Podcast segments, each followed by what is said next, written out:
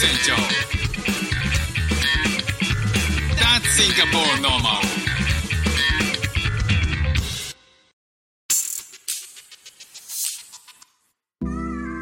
どうも副船長ですシンガポールで4歳と5歳の息子の子育てをしている主婦ですこのチャンネルは子育ての話や英語学習の話海外生活で面白いと感じた日本との文化や価値観の違いそこから改めて感じた日本のすごいところなんかをお話ししております。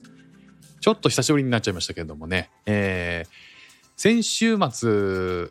ちょっと休休んで家族で、えー旅行に行ってきました、えー場所はですねベトナムというところですね。あのベトナムのダナンっていうところなんですよね。ダナンは、まあ、ビーチが、えービーチリゾートって言われているのかな、えーベトナム自体初めてだったんですけどね今回ダナンにあの妻がダナンに行きたいということで、えーダナンを調べていったらですね近くにホイアンっていうまあこれまたあの結構人気なあ観光スポットらしいんですけどホイアンっていうのは古都でなんか日本でいう京都みたいな古いあの、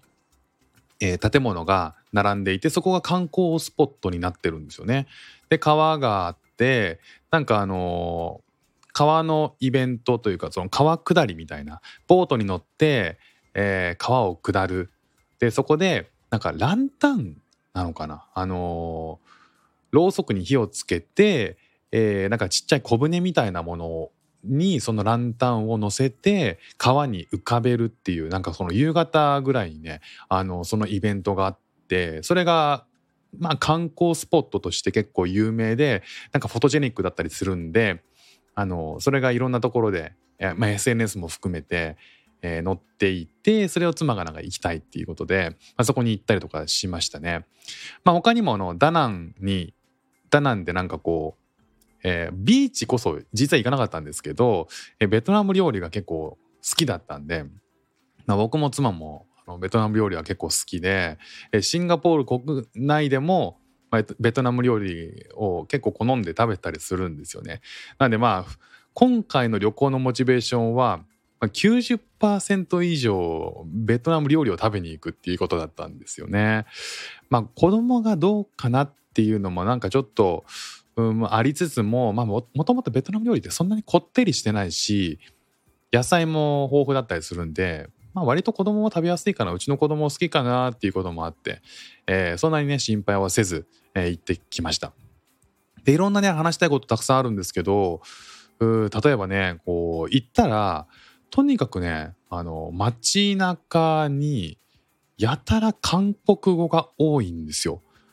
で韓国語で看板を掲げてるお店もあっていやここ韓国なのかなっていうふうに思っちゃうぐらい、えー韓国ナイズドされてたんですよね。でこれどういうことなんだろうなってまだね調べきれてない部分あるんですけどやっぱりま聞いたらねあのタイえータイ人と韓国人がどうも多いらしいですね観光地としこの観光地は。だから本当にこう街中に行くと韓国語ばっかり聞こえてくるんですよ。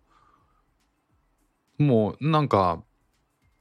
例えばお昼ご飯をダナンに食べに行ったんですけどそこねなんか両サイド韓国人グループだったりとか本当にねこう街中歩いててもあの韓国語飛び交ってるし韓国っぽい服装だったりするんで、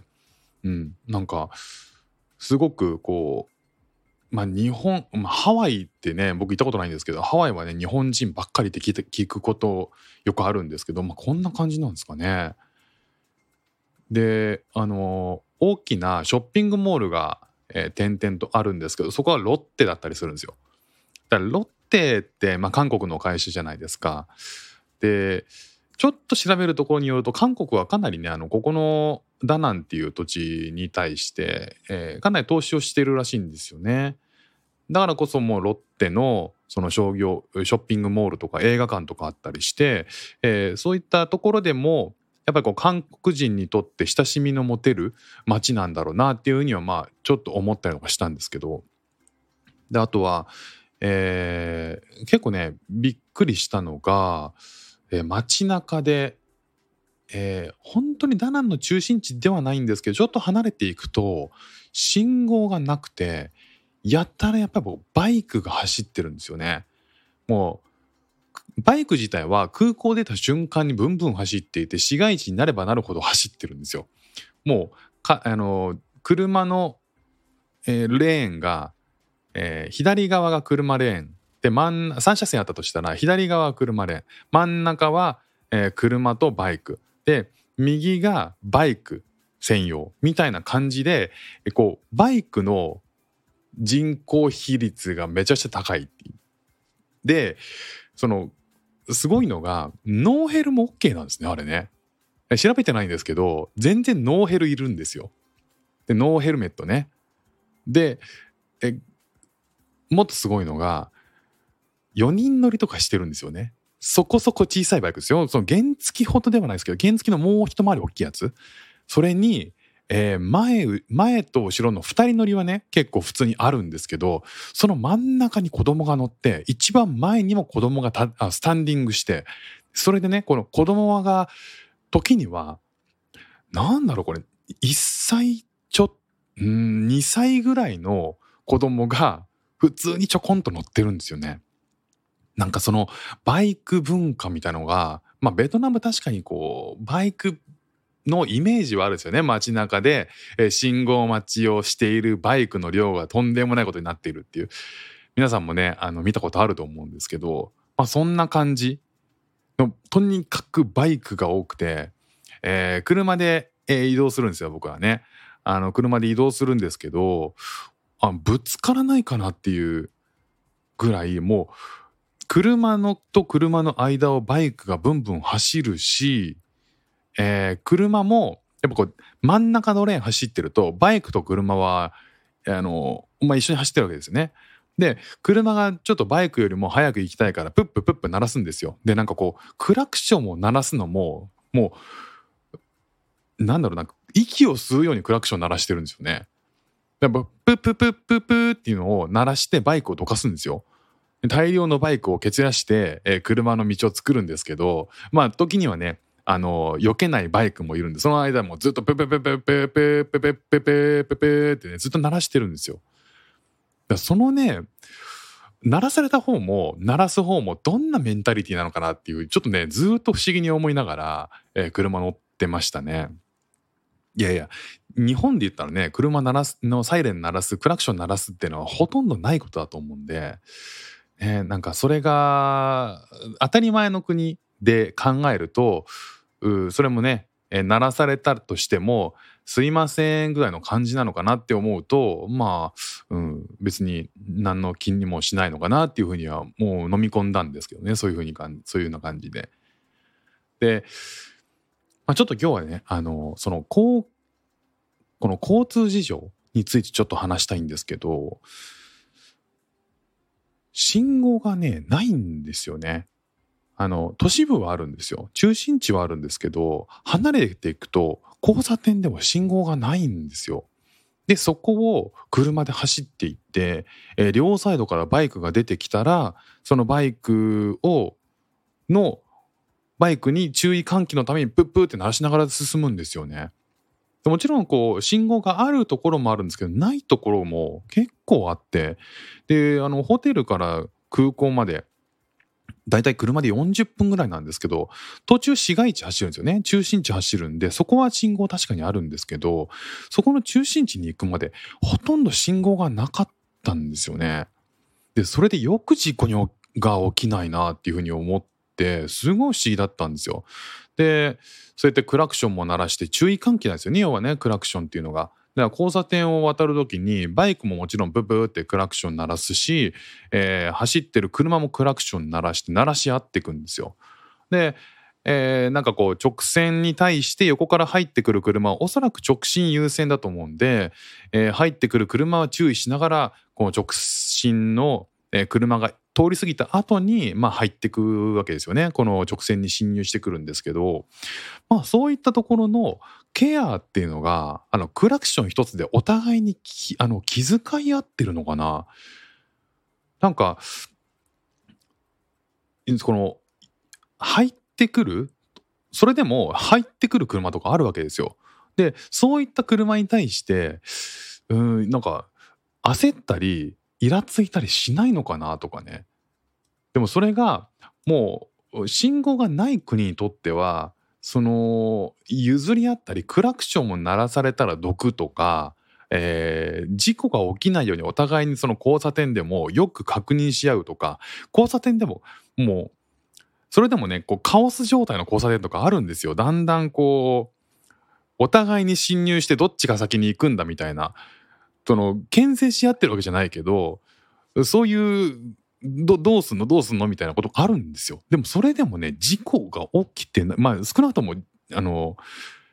パッと見僕としてはこれ事故確実に起きるだろうとか思うんですけど起きてないんですよね。まあ起きてる時もあるんでしょうけどね。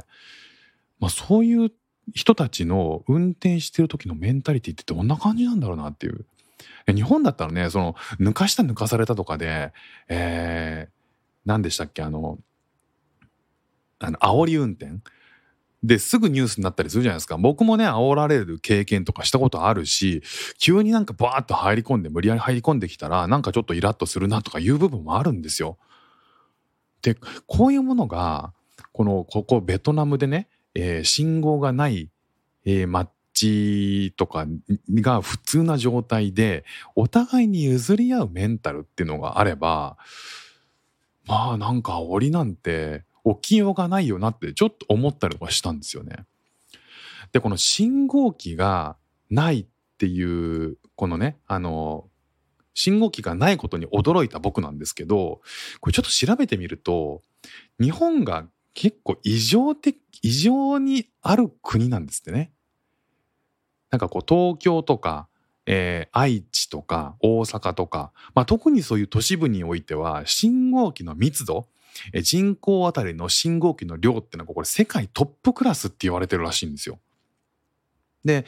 えー信号シンガポールにも信号あるんですけど時々なんかロータリー型の信号っていうのがあ交差点っていうのがあって交差点でも必ずしも信号があるわけじゃないんですよね。でこのロータリー型の信号っていうのは、まあ、ここ数年だとこう世界の街でも結構実施されて、えー信号機を撤去するっていう取り組みも結構してるらしくて、えーロータリー型っていうのは、まあ、ドーナツみたいな形状をしてるんですけど交差点の真ん中にドーナツみたいな道があってそこを左方向とか右方向とかにぐるっと、えー一方通行で回りながら、えーその他の道に、えー出てくっていう仕組みなんですよ。まあこれによって信号機がいらなくなるっていうことなんですけど信号機が確実にあるっていう状態のこの国で日本で暮らしてると信号機をすごい信頼しきってるじゃないですか。でも一方で信が信号で交差点で事故が起きるっていうことも結構あったりするっていうことを考えるとこれは考えもんだなってちょっと思いましたよね。なんか信号がないことによって人人々がドライバー同士が気遣い合うとか、まあ、そこで事故に遭うもう余裕余裕で油断した事故に遭うじゃないですか。だからそこを、えー交差点に差し掛かったら自分もうみんなが当たり前のようにブレーキを踏んでゆっくり走るんですよね。だからこそなんかこうお互いに気を使って事故に遭わないっていうこれはなんかどっちがいいんだろうなっていうふうに思いますよね。もちろん都市部とかで、えーそれによってねなんかこうカオス状態になって誰もコントロールしないっていう状況が、えーカオスになることもあると思うんですよ。ただ一方でこうコントロールされてないことによって人あの人同士がお互いに気遣って、えーなんかこう治安を維持するっていうタイプのこの、えー安全の作り方っていうのはまああるんだなっていうふうにちょっとこれはねあの意外でした。信号機のある国で暮らしてたからこそ信号機がないことをにびっくりしすぎてるんですけどそうでも世界的にはそうでもないんだなっていうね例えばこのブータンとかね幸せの国って呼ばれてる南アジアのブータンなんですけど、えー20年前の1990年代ぐらいに外観を損ねるっていう理由で全ての信号機が撤去されてるんですって。で今でもそれがその状態が続いていて、えー当時は信号機があった頃はですねなんか信号無視をする車両が多かったらしいんですよ。でもそれを撤去したことでドライバーのマナーが改善されて交通事故の件数が減少したっていうね話があるらしいんですよね。あとは日本でもね事例があるんですってなんか信号機を撤去したのだと2015年に、え京都の、えー、中京区で、えー、お池お池ってあってるのかな？とか市場とか烏丸あと河原町の各通りに囲まれた区域内にある4箇所の信号機撤廃したんですって。でここを、えー、速度の規制をかけて20キロに引き下げたんですって。そうすると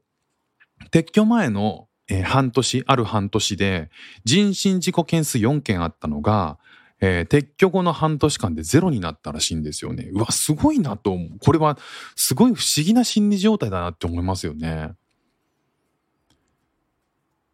だこう信号機がなくなったことによってドライバーとかその歩行者が交差点を慎重に通過するようになった。でまあ要は自分でね自分の身を自分で守るために自分の判断で危険を回避しようとする心理が働いたのではないかっていう専門家の、え考えもあるらしいんですけどいやそういうことだろうなって思いますよね。結構なんか信号で僕は赤信青信号でも結構注意してえ車で渡ったりするんですよ。なんかこう左右に急に発進してくる車ないかなとか結構ね慎重に行くんですよ。でもあの青だったらもう OK だと思ってバーッと通過しちゃう人もいるわけじゃないですか。逆に言うとそれを青だっていうことをあの安心して両サイドの車が絶対来ない前提に成り立ってると思うんですけどそれも不思議な話ですよね。でその人たちが、えー、まかり間違って発信しちゃったりとかその人たちが青と赤を見忘れて見落としてとしあの走ってきたものに当たって事故になるっていうケースもまああるわけなんでそう考えるとか安全だって人をね信用して安全神話を、えー、信用して交差点を渡っていくってそれでなんか無事に渡れるっていうのもこれはこれである意味奇跡なんだろうなっていうふうに思っちゃいましてね。だからこう信号機撤去するっていうことでかえって安全になる交通事情交差点っていうのは、まあ、世界にもたくさんあるようなんですけどなんか完全に、えー、システムで守られているようで実はうんもちろんそれで治安維持できてる部分もあるけどベトナムとかみたいに信号機がなくても特段事故が起きないっていう世界もあるんだなっていうことをねあの改めて、えー、ここで思ったふと思いましたね。まあ、他にもねこうベトナムに行って、えー、こんなこと気になったなこんなあの文化の違いすごいなとか思うこともあるのでまたお話ししていきたいと思います。ということで今日も聞いていただきましてありがとうございました。フック船長でした。じゃあまたね。